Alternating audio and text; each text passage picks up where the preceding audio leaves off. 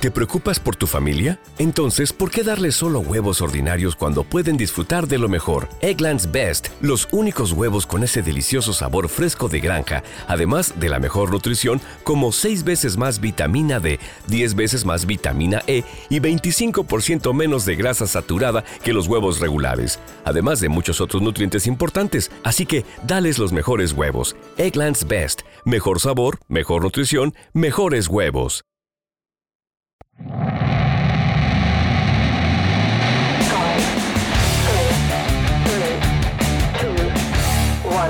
¿Quieres saber más sobre SEO y marketing digital? Estás en el lugar correcto. Bienvenido al espacio donde compartir es crecer. Esto es Top SEO. Hola, bienvenidos, bienvenidas a esta nueva edición de Top SEO. En esta ocasión tenemos como invitado a Mijael Fandiño, mejor conocido en el mundo del SEO como Mijael SEO. Estuvimos platicando con él de cosas muy interesantes como cuál es su técnica para descubrir un nicho de Amazon que sea rentable. También te recuerdo que como siempre este podcast es patrocinado por SEObox, el primer hardware SEO del mundo. SEObox es más que un traqueador, es una suite completa de SEO que te ayudará a posicionar siempre arriba de tu competencia. Y como lo prometido es deuda, ya tenemos un ganador del SEObox de este mes. En este caso el ganador es Eric Torres. Eric, nos vamos a poner en contacto contigo por tu teléfono para ver cómo podemos hacerte llegar este SEO Box. Mi nombre es Miguel Ángel Rodríguez y también te invito a que nos ayudes a llegar a más personas interesadas en el mundo del posicionamiento orgánico. Dale like a nuestra página de Facebook, síguenos en Twitter, estamos como arroba topcomx. Puedes seguir también nuestro canal de YouTube y suscribirte. Vamos a la entrevista con Mijael. Hola Mijael, muy buenos días, ¿cómo estás? ¿Qué tal Miguel? Muy bien, encantado de estar aquí contigo. Bueno, es un placer tenerte, tú que eres todo un crack en el mundo de, afiliados de Amazon.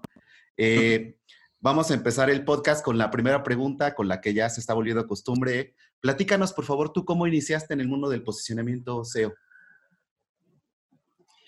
Sí, bueno, em, yo soy de Venezuela. Aquí, sabes que el acceso que tienen las personas al, digamos, a lo que es el sueldo normal de cualquier país de Latinoamérica para comer o para cualquier otra cosa, pues prácticamente no existe, ¿no? O sea, aquí los sueldos son miserables prácticamente. Entonces yo siempre desde pequeño estuve buscando formas de hacer dinero por otras vías, ¿no? En su momento jugué póker y hice mil historias, ¿no?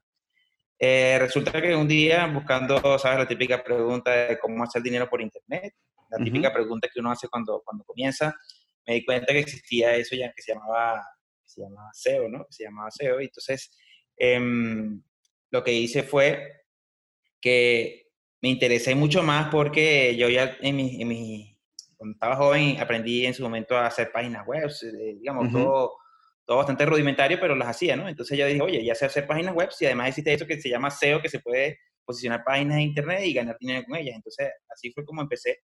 Eh, tuve muchos intentos y muchos fracasos, sobre todo con Google AdSense, ¿sabes? Que uno no, lo, típico que le pasa a los, a los, que estamos comenzando.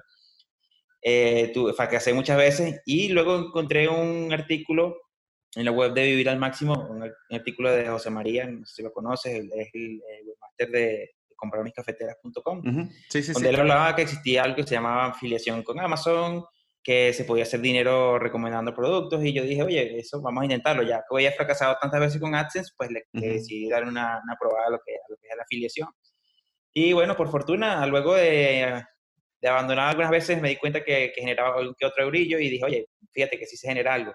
Y ya bastó para que yo consiguiera las primeras ventas luego de varios meses para que yo dijera, oye, esto me encanta y, y dedicarle mucho más trabajo hasta que, por suerte, pues he ido levantando todo lo que tengo hasta ahora, que, que es donde estamos ahorita. ¿no?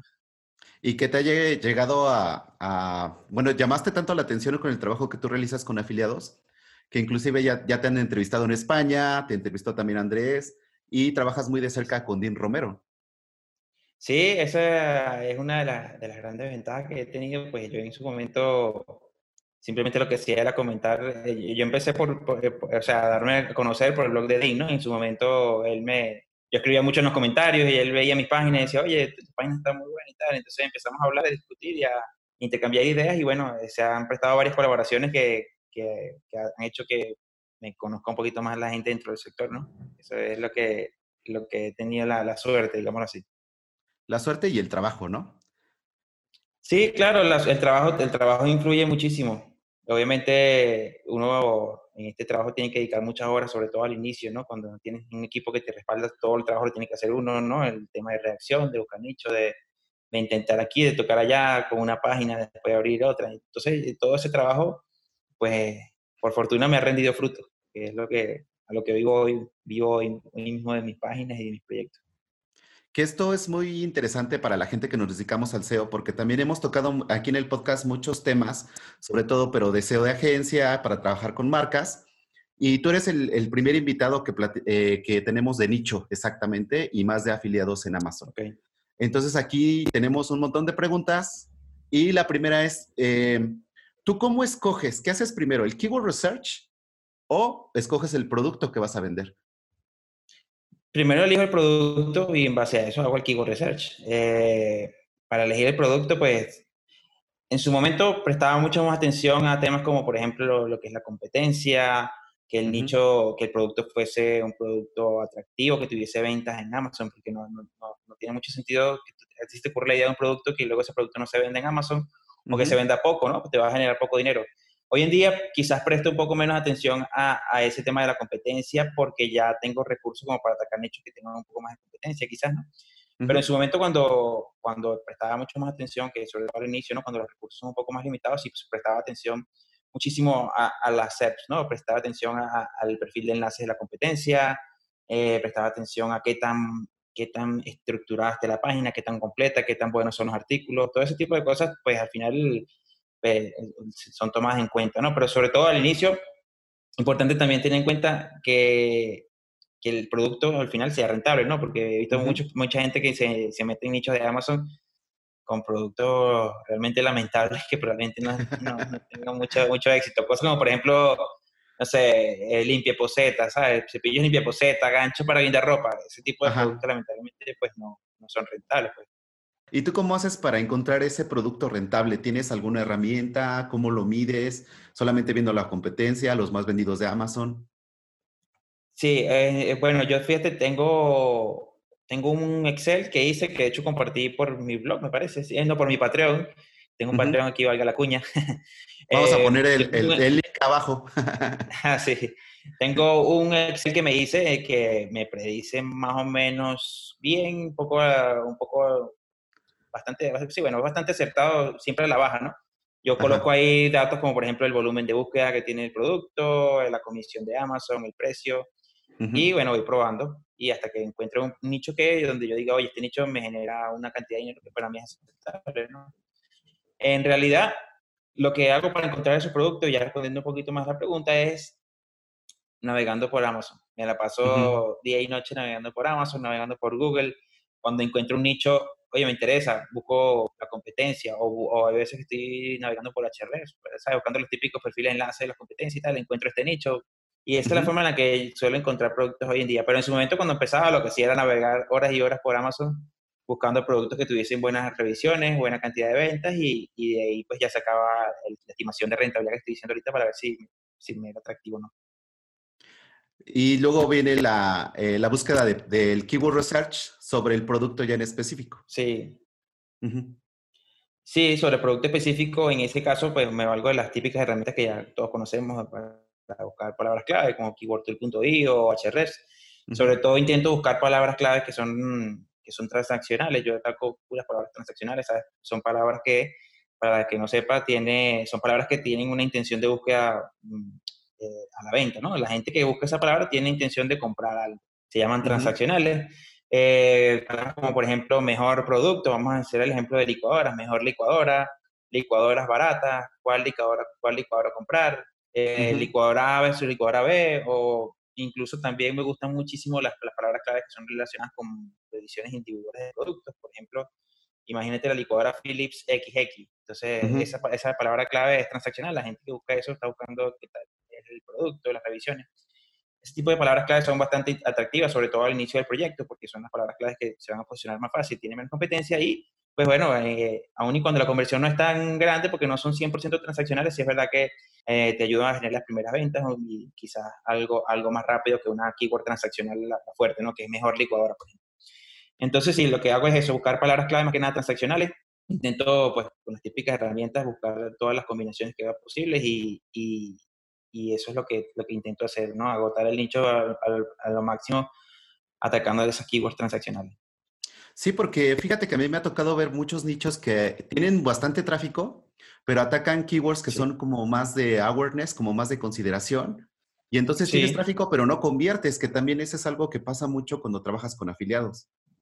Sí, porque eh, también me pasa muchísimo ver, páginas que están orientadas probablemente un poquito mal con lo que tú dices, ¿no? O sea, por ejemplo, yo ponía el ejemplo el otro día, este, imagínate que tú busques eh, qué comen los loros y que en ese artículo coloques eh, tablas comparativas y, y, enlaces a ese producto, oye, eso no, te va a, eso no te va a convertir porque la gente que busca qué comen los loros no, no está interesada en comprar ese producto interesado es simplemente en saber qué comen loros y, y, y, salir de la... ¿No se merece tu familia lo mejor? Entonces, ¿por qué no los mejores huevos? Ahora, Egglands Best están disponibles en deliciosas opciones. Huevos clásicos, de gallina libre de jaula y orgánicos de Egglands, que ofrecen un sabor más delicioso y fresco de granja que le encantará a tu familia. En comparación con los huevos ordinarios, Egglands Best contiene la mejor nutrición como 6 veces más vitamina D, 10 veces más vitamina E y el doble de omega 3 y B12. Solo Egglands Best. Mejor sabor, mejor nutrición mejores huevos. Visita egglandsbest.com para más información. Web, no, no están pensando en comprar algo.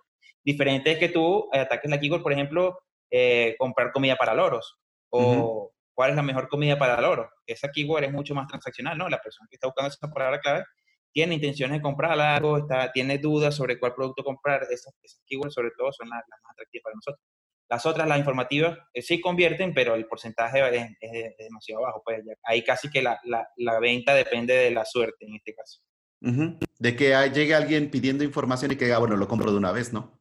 Sí, o que, o que ¿sabes? El típico, las típicas páginas esas que se llaman eh, eh, sembradoras de cookie, ¿no? Que la gente le hace clic por curiosidad y sabes que Amazon tiene la ventaja que si haces clic por un producto y compras otro, pues eh, igual te paga la comisión, ¿no? Ahorita las comisiones bajaron en esos productos, ¿no? Ya no es tan rentable como antes, pero bueno, en ese, en ese entonces se hacía mucho esa práctica, ¿no? Tú sembrabas la cookie a toda costa y ya este producto, la persona, pues, lo que comprara ya tú ganabas una comisión, ¿no? Por eso ya, ya no, hoy en día no es tan rentable como antes.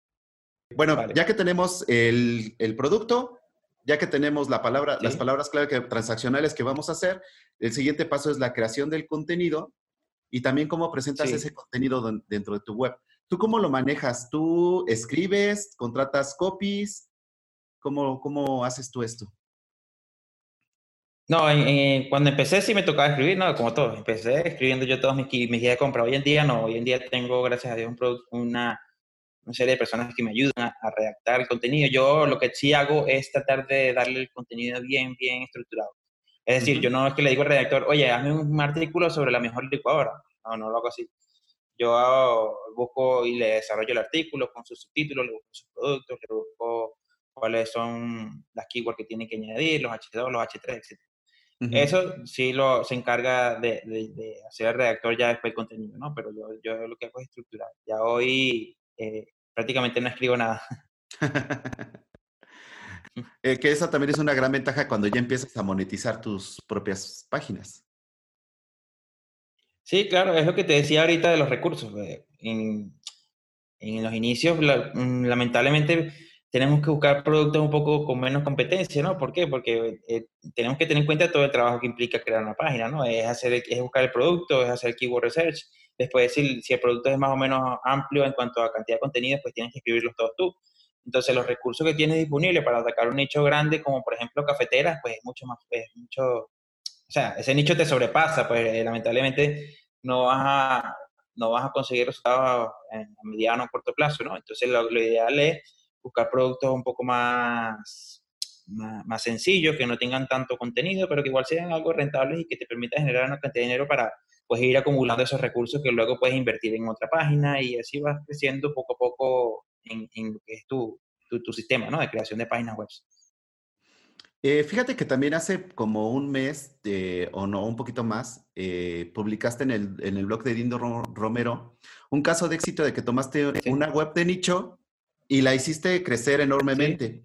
Eh, ¿Qué tips, por ejemplo, nos puedes platicar? Porque me imagino que hay mucha gente ya viendo este video, oyendo el podcast, que tiene sus nichos y que dicen, bueno, ¿cómo lo hago para crecer? ¿no? Porque a lo mejor ya tengo tráfico ya hago algunas ventas dentro de mi nicho de Amazon, pero ¿por qué no logro despegar? ¿Qué es lo que tú consideras que sean eh, los errores comunes que se cometen en este tipo de páginas? Eh, vamos a hablar ahorita sobre conversión. O sea, vamos a suponer que ya tu página tiene visitas, ya, tiene, ya está relativamente bien posicionada en, en Google. Entonces ya, ahora vamos a centrarnos en lo que es la conversión. ¿no? En ese sentido, eh, lo primero que hay que prestar atención, sobre todo, es a las tablas comparativas. He encontrado millones de páginas web que, que, me mandan para que revise que no tienen tablas comparativas. Eh, es la típica tabla donde se coloca el precio de los productos, las características, ventajas, ventajas. Son tablas comparativas, como su nombre lo dice, no, no, hay, no hay, que explicarlo mucho. Esas tablas comparativas, mucha, suele, mucha gente las suele obviar de sus guías de compra y, y, aunque parezca obvio que esto que estoy diciendo, incluso mucha gente me ha dicho, oye, eso ya lo conocía pues parece que mucha gente no lo conoce, porque fíjate, ese, ese webmaster que puse, Oliver, que es un webmaster de nichos reconocido y mundo de, de hispano, pues fíjate, él aparentemente no lo sabía muy bien, ¿no? Porque tenía una página con un potencial increíble y lo estaba desperdiciando por no optimizar bien su página, ¿no? Entonces, lo primero, el, el efecto que tuvo, o sea, el efecto mayor que tuvo la optimización ahí fue la tabla comparativa. Pues, eh, las tablas comparativas, pues tienes que colocarla, eh, a mi modo de ver, lo más arriba posible en el texto. Yo siempre suelo colocar introducción, dos párrafos y la tabla comparativa, eso para que la, la, la, tabla comparativa quede por encima de, en la primera página, ¿no? en la primera pantalla del usuario. Eh, si colocas mucho contenido sobre, sobre la parte superior de la pantalla, ten en cuenta que mucha gente para acceder a esa tabla comparativa tiene que hacer mucho scroll, ¿no? Y a medida que hagas scroll, a medida que el usuario tenga el contenido más abajo, pues menos gente va a llegar. He encontrado muchas webs, cosas cosas tontas, pero como por ejemplo el header de la página súper amplio, con un logo anchísimo y luego un menú anchísimo, después una introducción de cinco o seis párrafos. Entonces, cuando vienen a ver la tabla comparativa, que haya mitad de página. Eso son cosas que yo trato de, de odiar, ¿no? Trato de hacer el, el, el, menú lo más arriba posible, lo más pequeño posible, igual el header, eh, introducción, como te dije, dos párrafos y luego la tabla comparativa. ¿no? Siempre yo trato de darle la mayor visibilidad que pueda a esas tablas. También trato de hacer esas tablas eh, bastante llamativas, con información útil para el usuario. No simplemente de colocar el precio y la imagen y ya. No, trato de que eh, el usuario tenga la mayor cantidad de información posible en esa tabla comparativa, pues porque eso va a hacer que el usuario navegue mucho más por ella. Comparativa. Luego, además, en, la en, la, en, el propio artículo tenemos que tener muchos más elementos de conversión. Uh -huh. eh, botones, enlaces hacia Amazon que sean llamativos, que, se, que tengan obviamente un, un, copy atractivo, ¿no? Además, un diseño bonito, o sea, son muchas cosas que, que la gente parece que no, no, se, no, se, no, se, no se toma el tiempo de optimizar, ¿no? El típico, el típico, el típico SEO lo que quieres conseguir tráfico, eso lo hablábamos el otro día. Ajá. El, el, típico SEO lo que quieres conseguir tráfico y no presta atención a, a esos aspectos de, de, de, conversión, ¿no? El, el, caso que yo te, que yo te, que tú comentabas de la web de, que, que puse en el, en el blog de Dean es bastante interesante porque como te digo, es un nicho que, es un SEO, perdón, que está bastante acostumbrado a conseguir toneladas de tráfico relativamente sencillo, se le da bien, pero fíjate cómo puede convertir una página que él la quería desechar, la quería vender, a tener probablemente una de las páginas que, que, mejor, que, más dinero le genere en cuanto a Amazon. Solamente optimizando la conversión y, y, lo cómico de ese caso es que me tardó nada más una tarde, o sea que tampoco son acciones que, por ejemplo, al usuario común le va, le va a tomar meses implementar, ¿no? En una tarde, cambiando tablas comparativas, colocando botones, se pueden conseguir resultados bastante buenos. Que aquí tocas un punto muy interesante, que es donde hacemos el match en el mundo de SEO. Hablamos de la correcta elección de las keywords, eh, que vendríamos, sí. vendría siendo lo que siempre dice Google, la intención de búsqueda del usuario, la famosa intención de búsqueda, que sean sí. intenciones de búsqueda transaccionales y también que dentro de tu contenido aportes valor. Claro. Porque con una traba comparativa, ¿qué es lo que sucede? Si yo estoy buscando, si tomamos el ejemplo de las cafeteras, estoy buscando comprar una cafetera, entonces llego a tu sitio, veo que tienes ahí cinco diferentes cafeteras donde tú me dices, esta tiene tales características, esta tiene estas otras, y yo te recomiendo esta, ¿no? Entonces claro. ya, me, ya me ayudaste a mí como usuario a tomar una decisión y lo más probable es que si me convenciste, si con el call to action que tú hiciste, que lo que decías, que el que sea atractivo el contenido, eh, la compro directamente ahí, entonces ya tienes una conversión y tienes tu, tu comisión. Sí, fíjate, de hecho, algo curioso que, que, que, es muy, muy relacionado con lo que tú dices. Eh, en esa página que, que, comenté en el blog de Ding, no tocamos nada, nada de, este, digamos, de, de SEO, ¿no? Que para mí todo esto es SEO, ¿no? Pero vamos a hablar típico SEO, ¿sabes? Que es interlinking, que si eh, enlaces externos, cambiar contenido, no, nada de eso lo tocamos, simplemente tocamos conversión. Y como cosa curiosa, eh, las métricas de esa web subieron muchísimo, cosas como por ejemplo la retención del usuario, eh, no sé, tiempo de, tiempo de usuario, se bajó la tasa de rebote, etc. Es decir, todas estas acciones, aun y cuando son, digamos, relacionadas con la conversión, pues también afectan al SEO. Y la web también tuvo un crecimiento. Eh, presumimos, obviamente no lo sabemos así es cierta, pero presumimos que se debe precisamente a eso, ¿no? A que la web satisface mucho mejor la intención de buscar al usuario y eso pues a la larga está premiado por, por Google, ¿no?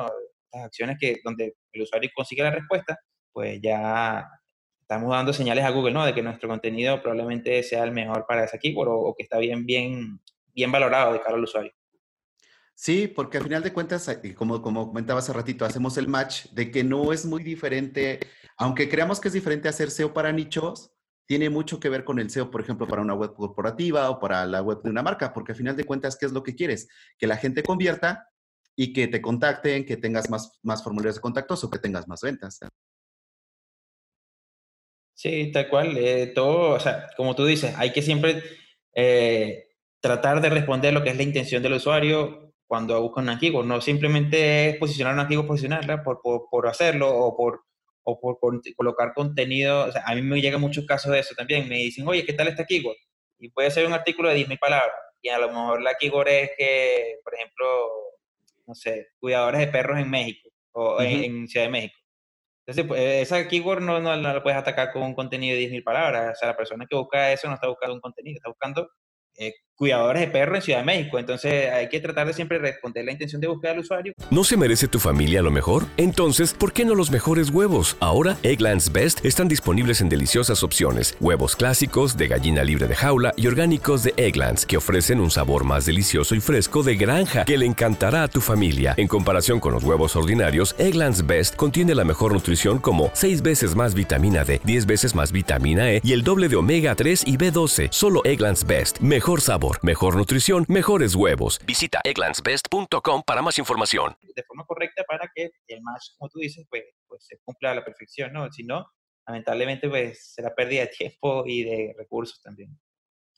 Eh, fíjate que yo también he visto, este, para, ahora sí que cuando, para la grabación de este podcast, anduve checando como diferentes páginas de afiliados que encontré por ahí.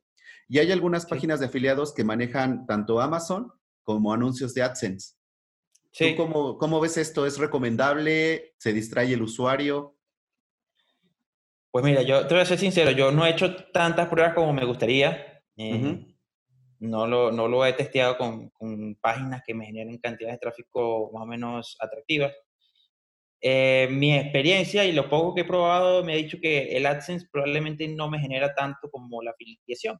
Entonces ese fue el motivo por el que yo dije, oye, si, este, si colocar anuncios me va a generar un 1% más de dinero, como que no es demasiado rentable para mí. No, eso hablando de colocar AdSense dentro de las mismas guías de compra, ¿no? Ahora, eh, colocar AdSense en, en, artículos extra, por ejemplo, que coloquemos artículos informativos dentro de la propia web, eso sí lo veo rentable. Por ejemplo, hablando sobre las mismas cafeteras. Si tú tienes eh, en esa web, colocas, por ejemplo, artículos de cómo hacer café o cuál es el mejor café o, o cómo hacer el café mexicano X, o sea, ese tipo de keywords que son más informativos, pues tiene mucho más sentido colocar AdSense, desde mi punto de vista, obviamente. Eh, pero colocar ese, ese AdSense o esos bloques de anuncios en, en guías de compra, al menos según lo que he visto yo, no es demasiado activo de cara a la monetización. Ahora, ¿Qué tanto influye o no a la conversión? La verdad es que, como te digo, no lo he probado tanto como me gustaría para tomar una, decisión rotunda sobre eso. Ahora, también aquí hay un tema que yo he visto con algunos nichos que tenemos aquí en la agencia. Eh, mm, conviertes mucho más, más bien es más rentable eh, afiliados que AdSense, porque en AdSense debes de tener un tráfico enorme, enorme, enorme, enorme y por ejemplo, eh, hay un nicho que tenemos aquí en la agencia que vendes una cosa y ya ganaste de 10 dólares, 15 dólares, no solamente con una venta. Sí, esa es, la, es la típica pregunta, ¿no? AdSense su afiliación. La verdad que esa pregunta tiene mucho, tiene muchas, muchas respuestas y muchas aristas, ¿no? Yo te voy a dar mi punto de vista. Eh, yo en su momento siempre, desde que empecé, como te dije, puro afiliación, toda afiliación. Eh, desde hace un mes, de, perdón, desde hace un año aproximadamente he venido testeando un poco lo que es Google AdSense y me he dado cuenta de lo siguiente, pero probablemente AdSense sea un poco más fácil conseguir dinero, a, digamos, a primera, a primera, en los primeros tiempos, eh, vamos a suponer que arranco dos proyectos simultáneos, ¿no? Uno de AdSense y uno de, de, Amazon. El de AdSense probablemente me genere dinero más rápido que el de AdSense, que el de, que el de Amazon, perdón. ¿Por qué? Porque la competencia hoy en día en, afiliación es, mucho más brava, ¿no? Hay que invertir mucho más recursos en el building. Eh, otra cosa que me he dado cuenta, por ejemplo, ya que yo que llevo una empresa con, con redactores y todo lo demás, me he dado cuenta que los artículos de afiliación hay que prestarle mucho más atención en temas de copy, en temas de maquetación. En AdSense probablemente esos artículos pueden ser un poco más descuidados. Eh, siempre tratando de llevar calidad, ¿no? Pero no, no hay que tener tanto cuidado para que, para que, para que convierta de forma correcta, ¿no? Entonces son muchas cosas. También eh, un punto a favor de, de, los nichos de afiliación, y por eso es que lo sigo haciendo, es que me dado cuenta que los nichos de, AdSense, por lo menos los que yo hago, son mucho más inestables de cara al tiempo, eh, sobre todo con las actualizaciones de Google, que los nichos de afiliación. Yo tengo nichos de afiliación que tienen tres años y, todavía siguen subiendo. En cambio, tengo nichos de, de, Amazon, que cre de, perdón, de AdSense que creé hace poco, eh, los típicos nichos que estos que están de moda ahorita, los, los call to click, son nichos que, que, sí, generan dinero rápido, generan bastante dinero con relativamente poco tráfico, pero también son mucho más volátiles de cada tiempo, son mucho más propensos a, sufrir penalizaciones o que Google lo, elimine prácticamente de las apps. Entonces, bueno, son, es un poco una balanza, ¿no? Desde mi punto de vista, la forma correcta de hacerlo es eh, teniendo un poco de todo, ¿no? No depender exclusivamente de Amazon, no depender exclusivamente de AdSense, sino que en la medida que puedas eh, pivotar entre los dos sistemas de monetización y blindarte un poco, entre comillas, eh, pues yo pienso que eso terminará siendo lo mejor. ¿Cómo empiezas tú un, el proyecto con el e-building en un nuevo nicho? Ok, bueno, lo que siempre tengo, ya tengo un método más o menos establecido. No sé si es el mejor, pero es lo que yo hago. Porque yo en este tema del e-building, yo siempre me considero un novato, ¿no? Siempre estoy experimentando unas cosas, todavía no, no, no, no me considero un crack como he visto muchos que, posicionan a nichos de Amazon casi que, casi que sin quererlo, ¿no? A mí me cuesta mucho más, pero bueno, lo que hago es lo siguiente. Eh, creo el proyecto, lo dejo madurar un mes o dos meses sin hacerle nada del inbuilding. Luego ya eh, pasa ese tiempo que te dije de espera, creo una primera capa de enlaces gratuitos, ¿sabes? Los típicos enlaces en foros, en perfiles, eh, en comentarios. Trato de crear, dependiendo del nicho, creo unos máximos 10, probablemente unos 10 enlaces a lo largo de un mes. Y luego también lo suelo dejar mucho tiempo, lo suelo dejar, no sé, un mes más, ponte, o dos meses. Entonces, al final ya han pasado ya cuatro meses, ¿no? Y eh, el punto de inflexión para empezar yo a invertir como tal en comprar enlaces, en reseñas, en, en, blogs, etcétera, lo va a dar pues, el comportamiento del nicho, ¿no? Si el nicho yo veo que empieza a a, posicionar palabras clave en, en HRF, ¿sabes?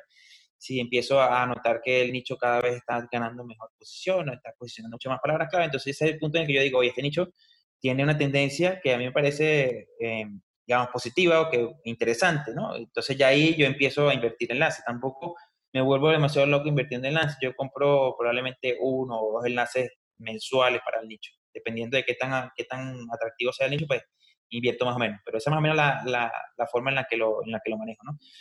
Luego, a, medida que, que, avance, pues siempre, siempre, como te dije, invierto, trato de crear unos dos enlaces de esos eh, pagos, ¿no? Eh, sobre todo me gustan más los que son eh, en blogs, ¿no? Que son en, nicho, en nichos que son relacionados. Los periódicos sí me gustan, son, son atractivos porque brindan una autoridad bastante buena al, al dominio, sin embargo, me he dado cuenta que los, los, digamos, los que son muy relacionados con el nicho en blogs y tal, son mucho más, mucho más potentes y mucho más efectivos que los, que los propios de, de periódicos. Es que es muy importante lo que dices porque mucha gente empieza con su nicho y entonces dice, ah, ya tengo el sitio, ya lo lancé y luego, la, luego, luego a la semana le mandan un pack de enlaces enorme y pues eso canta luego, luego, ¿no? También. Y también lo que me, me llamó la atención que dejas madurar el, nicho, que eso es muy importante porque, por ejemplo, eh, me ha tocado personas que, que entran a los cursos o que son nuevos en SEO y lo que hacen es que se empiezan a desesperar porque tiene ya un mes, dos meses, y dicen, oye, no tengo visitas, oye, no he vendido nada, etcétera. Pero en cambio tú ya con la experiencia que tienes, lo dejas correr cinco, cuatro, cuatro meses, cinco meses, seis meses para que veas cómo va, va avanzando en las posiciones. Y también aquí el otro punto, cuando te dedicas a hacer nichos, no es que hagas un nicho y con eso te vas a hacer millonario. No, lamentablemente no. Dependiendo, como te dije, dependiendo de qué tan, qué tan atractivo, qué tantas ventas tenga el, el, producto, pues te va a generar más o menos dinero. Es como tú dices, y yo creo que es que eso es una de las desventajas que tenemos cuando empezamos. Siempre nos dicen, oye, esto toma tiempo, esto toma mucho trabajo, pero lamentablemente la mayoría de las personas, aún y cuando tú le dices eso, y aún y cuando tienen en su mente que necesitan tiempo y necesitan trabajar muchísimo, pues creo que no, no están muy, muy, muy, muy cómodos, ¿no? Con la idea de esperar tres, cuatro meses sin, sin ver resultados, ¿no? Imagínate que tú estás trabajando en un proyecto por tres, cuatro meses y no ves ni siquiera un euro. Eh, la mayoría de las personas lamentablemente se suelen desesperar. Y esa es una de las, de las ventajas que tenemos ya los que, los que tenemos una, digamos, una base ya hecha, ¿no? De, de, monetización, ya estamos viendo dinero con nuestros proyectos y además, obviamente, tenemos la experiencia y sabemos que, bueno, no importa que el nicho no genere entre cuatro meses, yo sé que si en el quinto mes empieza a despuntar, ya yo sé que a partir de ahí las ganancias van a ser mucho, mucho más grandes, ¿no? Entonces yo pienso que esa es una de las ventajas que, parten las personas que, que, cuando empiezan, ¿no? Empiezan en esto, el, tiempo de espera siempre va a jugar en su contra, son temas mentales que para muchas personas es muy difícil de controlar. Y también aquí el otro punto que acabas de mencionar es hacia, hacia qué público vas a orientar tu nicho. Porque no es lo mismo que orientemos una página a España o Estados Unidos o a México que le orientemos, por ejemplo, a otro país de Latinoamérica como podría ser Panamá, Ecuador. Sí, bueno, en el caso de, afiliación, propiamente, pues yo no, no ataco nichos en otros países, simplemente todo el tráfico y, todo el, público lo, intento orientar a España porque es el único sistema de afiliación de Amazon que, al que tengo acceso de forma relativamente fácil, ¿no? Eh, Amazon México tiene sistema de afiliados, pero eh, según lo que he averiguado, es un problema inscribirse. Entonces, ¿No se merece tu familia lo mejor? Entonces, ¿por qué no los mejores huevos? Ahora, Egglands Best están disponibles en deliciosas opciones. Huevos clásicos, de gallina libre de jaula y orgánicos de Egglands, que ofrecen un sabor más delicioso y fresco de granja que le encantará a tu familia. En comparación con los huevos ordinarios, Egglands Best contiene la mejor nutrición como 6 veces más vitamina D, 10 veces más vitamina E y el doble de omega 3 y B12. Solo Egglands Best. Mejor sabor, mejor nutrición, mejores huevos. Visita egglandsbest.com para más información información. tráfico no lo monetizo para nada. Luego está el, tráfico de Estados Unidos, que es en su mayoría en inglés y, y, para hacer páginas web en inglés, pues necesito dominar bien el idioma, tener redactores que dominen bien el idioma y lamentablemente no los tengo y tampoco me he movido hacia buscarlo, ¿no? Entonces, lo que intento hacer es tratar de, de posicionar todas mis webs hacia el público orientado en España. Y ahí es donde te es más rentable por la comisión que te pagan. Sí, claro, porque es que, por ejemplo, me gustaría muchísimo monetizar el tráfico de México, pero no, no tengo acceso al sistema afiliado. O el tráfico de Colombia, pero no hay Amazon. Entonces, eh, siempre te, en este caso de afiliación con Amazon tenemos muchas limitantes, ¿no? Que es que tenemos que ofrecer el producto en donde Amazon tenga tienda, ¿no? Porque alguien de Colombia, eh, sí, de vez en cuando comprará en Amazon, pero la, porcentaje de conversión son muy, muy bajos. Entonces, lo más rentable es orientar todo ese tráfico hacia sitios donde hay una una página de Amazon. En este caso, por el idioma se nos, se nos facilita mucho más Amazon España. Es algo que hay, hay una duda muy generalizada, ¿no? Porque dicen, ah, bueno, Amazon es a nivel global. Pues no necesariamente, porque en Sudamérica eh, Mercado Libre domina y, por ejemplo, ya más en Norteamérica y en España, Amazon es el que, el que, el que vende más, ¿no? Ah, recuerdo que alguna vez me platicaron que algún tiempo Mercado Libre tuvo afiliados, pero creo que ya no, ¿verdad? No, yo eh, cuando yo entré en este mundo también me interesé por Mercado Libre, pero cuando ya yo entré ya el sistema de afiliación había muerto, entonces nunca tuve la, la oportunidad de trabajar ni siquiera de, de, investigar cómo, cómo funcionaba ni nada. Otra pregunta que nos gusta hacer aquí en el podcast es, ¿qué tú le recomendarías a, los, a las personas que se están acercando al mundo del SEO para empezar? Sí, bueno, lo primero es eh, tener mucha paciencia y trabajar mucho, porque como decíamos hace ratico, las, las barreras mentales tenemos que tratar de tumbarlas poco a poco. Es decir, tienes que estar consciente que cuando vas a empezar, no importa si haces Amazon o si haces AdSense, vas a pasar meses probablemente trabajando muchísimo y, no viendo resultados.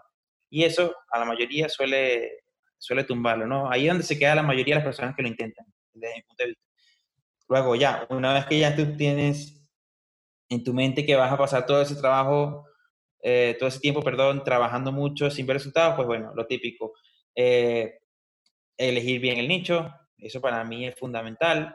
Eh, tratar de, tener mucha paciencia con el que el nicho madure, no desesperarte en crear enlaces, en crear mil historias cuando no es necesario con una buena elección de nicho, yo pienso que esa, esa es la clave. ¿no? Si tú eliges bien el nicho, ya tienes, desde el punto de vista, no sé, el 80, el 90% del trabajo ganado. Lo demás es paciencia y mucho trabajo, porque eso es lo que, lo que necesitas para que un nicho levante. No necesitas invertir eh, mil euros en enlace, no necesitas invertir mil euros en redacción. Lo que necesitas es un buen nicho, mucho trabajo y paciencia. Lo demás, pues, eventualmente llegará con el tiempo. Eh, hay personas que tienen, fallen con un nicho porque, vamos a suponer eh, que, alguien esté viendo esta entrevista y tenga un nicho de cafeteras y dice, oye, ya, metí la pata. Eh, pues bueno, eso te sirve de experiencia. Yo pienso también eso, que uno con la experiencia pues va, va corrigiendo los errores, ¿no? Si ya te metiste en un nicho de cafeteras, oye, sabes que en ese nicho pues probablemente no, no, no, no tengas demasiada cabida, ¿no? A menos en el corto plazo.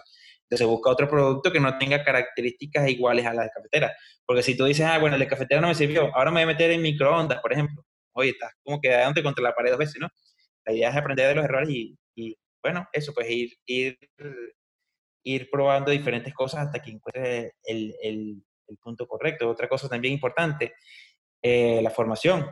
Y no hablo de formación de pago, simplemente hablo de eh, ver qué es lo que hace la competencia. Eso es una forma en la que yo creo que más he aprendido, más que concursos, más que leyendo blogs, más que, más que cualquier otra cosa, lo que a mí me ha servido más de aprendizaje es ver lo que hacen otros, otros, otros blogs o otros SEO referentes, ¿no? En ver las páginas nicho, ver cómo enfocan el keyword research, ver cómo enfocan el interlinking, ver cómo hacen el, el, el inbuilding, ver la estructura de los contenidos, ver qué es lo que hacen, qué es lo que hacen y por qué lo hacen, cómo lo hacen, y ver que eso tiene buenos resultados, pues bueno, lo que yo debería hacer cuando estoy empezando es replicar lo que hace la competencia, pues quizás dando un toque de originalidad o intentar cambiar algunas cosas que yo considere que son mejores, pues esa es la forma correcta de eh, formarse, ¿no? Obviamente también está lo típico de leer mucho, ahorita tenemos la ventaja que, hay mucho contenido abierto para que la gente se informe, pues yo pienso que todo lo que tenemos que hacer es, es eso, ¿no? Informarse, trabajar y tener mucha paciencia. Sí, eso es algo que tenemos que tener todos los CEOs. Yo creo que es uno de los skills más importantes. Y Mijael, muchísimas gracias. Ya llevamos aquí un buen rato platicando. Yo creo que podemos platicar más. Eh, gracias por estar con nosotros y por compartir esos tips tan importantes de, algo que es eh, muy interesante, que se ha hablado mucho en, en, los últimos años, que es la afiliación. Pero ¿quién mejor que tú, que alguien que eres un referente y que con los hechos has demostrado que eres bueno haciéndolo? Eh, no, bueno, gracias. Yo, ajá, sí, te voy a decir que yo sí me considero que tengo cierta experiencia, pero no me considero ni de lejos el mejor. Hay, eh, hay muchísimas personas que son muchísimo mejores que yo en esto, pero bueno, yo, yo eh, tengo un poquito más de exposición porque yo, a mí me gusta el, hecho de ayudar a las personas que recién comienzan, ¿no? Y eso quizás es algo que, que me hace un poco más visible de cara a la afiliación. Entonces, nada, gracias por la invitación, Miguel. Bueno, no, no, no, gracias a ti por aceptarla y el, el también el, motivo de este podcast es compartir el conocimiento, como tú lo has hecho también aquí el día de hoy. Eh, eh, Mijael, he dado caso que te quieran contactar, que tengan alguna duda, alguna pregunta, ¿en dónde te pueden localizar? Bueno, este, tengo mi blog, eh, ahí pues no publico lo seguido que me gusta, tanto tan seguido como me gustaría, pero sí tengo algunos artículos que, quizás a algunos le merece la pena leer. Eh, y bueno, además estoy en Twitter, Mijael166, eh, me gusta mucho también interactuar mucho por ahí, por esas redes sociales. Si, si quieren inscribirme algo rápido, probablemente ese sea el mejor lugar para hacerlo. Y bueno, también como dije al principio, tengo un Patreon donde estamos ahorita pues desarrollando un proyecto desde cero que, que es precisamente eso, ¿no? De afiliación y estamos mostrando eh, eh, absolutamente todo lo que hacemos con el nicho, lo estamos mostrando ahí abiertamente en ese Patreon. Si quieren unirse, están bienvenidos.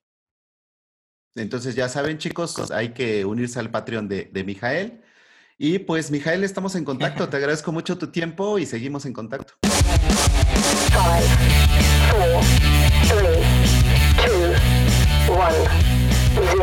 Gracias por llegar hasta aquí.